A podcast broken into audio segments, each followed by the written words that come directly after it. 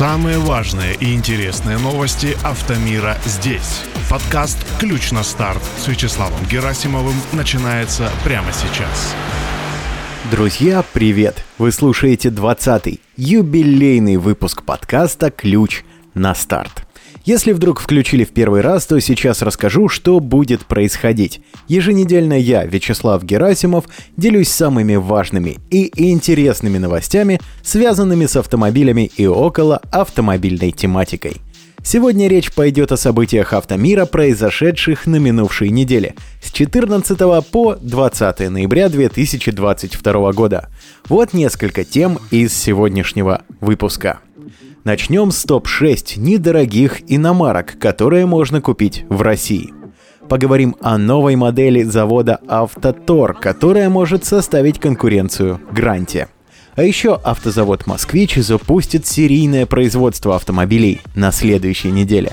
Об этих и других новостях мы и поговорим в сегодняшнем выпуске. Поехали! По каналам параллельного импорта в нашу страну стали завозить множество интересных моделей машин – в нескольких последних выпусках мы подробно такие автомобили разбирали.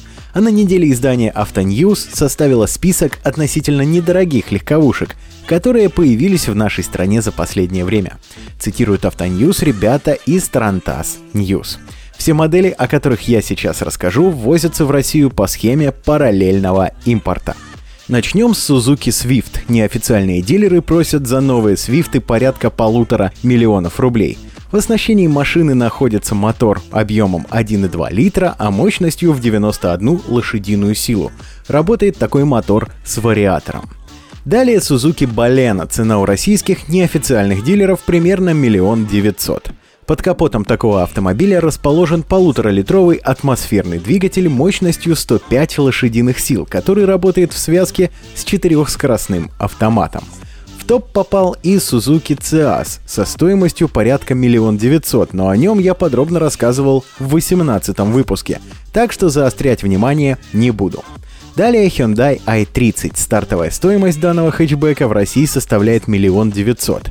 Такой автомобиль может похвастаться полуторалитровым двигателем мощностью 110 лошадиных сил и шестиступенчатой АКПП замыкают китайцы. Начнем с Чанган Юни В. За 2400 2600 у российских автодилеров можно приобрести и такие стильные лифтбеки. Под капотом здесь установлен двухлитровый турбоагрегат мощностью 233 лошадиных силы, который работает в паре с полноценным восьмиступенчатым автоматом. А напоследок упомяну FAV Besturn B70, примерно 2600 мы о миллионах рублей, конечно. Придется отдать в России за такой передний приводный лифтбэк с полуторалитровым турбодвигателем на 169 лошадиных сил и 7-скоростной роботизированной трансмиссией. Автомобили видные, определенно имеют место быть и наверняка подстегнут конкуренцию в своих ценовых диапазонах. Беспокоят меня только ценники. Теперь к новой иномарке, как видите, с бюджетом менее полутора миллионов даже подходить нет смысла. Это печалит, но ничего не поделаешь. Выдыхаем и едем дальше. Калининградское предприятие «Автотор» готовится наладить выпуск новой продукции. По новой информации партнером завода станет китайский автомобильный концерн «Байк» – Beijing Automotive Group качестве претендента на звание первой модели этой компании, которая будет локализована на Автоторе, выступает среднеразмерный седан Bike D50. Ребята из Daily Motor выяснили об этой модели все подробности. В КНР четырехдверка D50 продается с полуторалитровым атмосферным мотором, выдающим 116 лошадиных сил. Связку ему составляет МКПП или вариатор – качестве альтернативы выступает та же модель, но под именем U5. Это полноценный электрокар. С точки зрения габаритов, автомобиль будет крупнее Lada Vesta. При этом цена этой машины в родной для нее Поднебесной выглядит куда меньше, чем сейчас просят за вазовский флагман. 75 тысяч юаней. Или, друзья, 640 тысяч рублей. Для сравнения, на сегодняшний день на российском рынке примерно те же деньги просят за самый простой вариант Лады Гранты. Естественно, речь об упрощенной версии модели. Базовый арсенал баек D50 выглядит куда богаче, чем в случае с Грантой. Так, например, автомобиль уже в стартовой версии обладает электрическим усилителем рулевого управления, дисковыми тормозами, подушками безопасности спереди, камерой заднего вида, а также системой бесключевого доступа в салон, кондиционером и мультимедийной системой с 8-дюймовым сенсорным дисплеем. 640 тысяч рублей, друзья, за машину из салона. Мед, а не слова. Искренне надеюсь, что на выходе цена помножится не более чем на 2. Ну а там будем посмотреть. Едем дальше. Доля машин АвтоВАЗа на российском авторынке составляет 42%, сообщил вице-премьер, министр промышленности и торговли России Денис Мантуров в воскресенье в эфире телеканала «Россия-24», цитирует ТАСС. АвтоВАЗ занимает 42% на рынке. Такого не было очень давно. И уникальный шанс, и уникальные возможности. На следующий год АвтоВАЗ рассчитывает на объем от 400 до 500 тысяч автомобилей произвести и продать, сказал Мантуров в программе «Москва. Кремль. Путин» в разговоре с журналистом Павлом Зарубиным. Ранее гендиректор АвтоВАЗа Максим Соколов сообщал, что по итогам года компания планирует произвести около 220 тысяч автомобилей. По данным Ассоциации европейского бизнеса, в октябре в России было продано 45,2 тысячи новых авто, минус 62,8% к октябрю 2021 года. За 10 месяцев 2022 года объем продаж составил более 505 тысяч – по сравнению с аналогичным периодом 2021 года рынок сократился на 60,8%.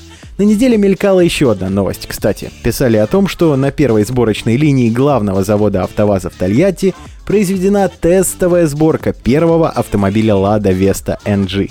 Об этом сообщили автоновостям дня в пресс-службе компании. Желаю успехов АвтоВАЗу во всех начинаниях. А нам с вами, друзья, громадных зарплат. Едем дальше.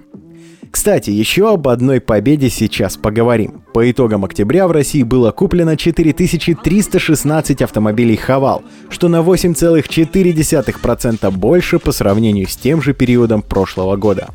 В результате «Хавал» впервые стал лидером среди всех иностранных автопроизводителей в нашей стране. За 10 месяцев 2022 года объем китайской марки составил 25 255 машин – Минус, правда, 9,6%, сообщают эксперты агентства «Автостат» со ссылкой на данные АО «ППК». Самой популярной моделью Хавал на российском рынке в октябре остается компактный кроссовер Jolion с показателем 3049 автомобилей. Рост, кстати, в 2,2 раза. Второе место занял кроссовер Haval F7, на котором остановили свой выбор 564 покупателя, минус 53,8%. Третий результат показала кросс-купе Haval F7X 315 купленных машин. Стоит также отметить, что среднеразмерный кроссовер Haval Dargo, который поступил в продажу в июне по итогам прошлого месяца, разошелся в количестве 226 экземпляров – Оставшиеся 162 автомобиля — это внедорожник Haval H9. Могу только порадоваться за бренд и итоги продаж. Автомобили видные, качество отделки и элементов вполне себе, про цены либо хорошо, либо ничего, так что промолчу. Все еще вызывает опасение срок службы агрегатов в наших условиях, да еще и в долгую, но тут только время покажет. Поэтому желаю успехов бренду, а вам, друзья, предлагаю послушать финальную новость выпуска. Столичный завод «Москвич» начнет серийный выпуск автомашин уже на следующей неделе. Такое заявление сделал мэр Сергей Собянин. Напомню, после ухода французского Рено бывший завод компании переименовали в «Москвич». Это предприятие теперь принадлежит правительству Москвы. Теперь на «Москвиче» начнут производить новые кроссоверы с ДВС «Москвич-3» и электрокары «Москвич-3Е». Обе модели являются перелицованными копиями китайских SAF Jack.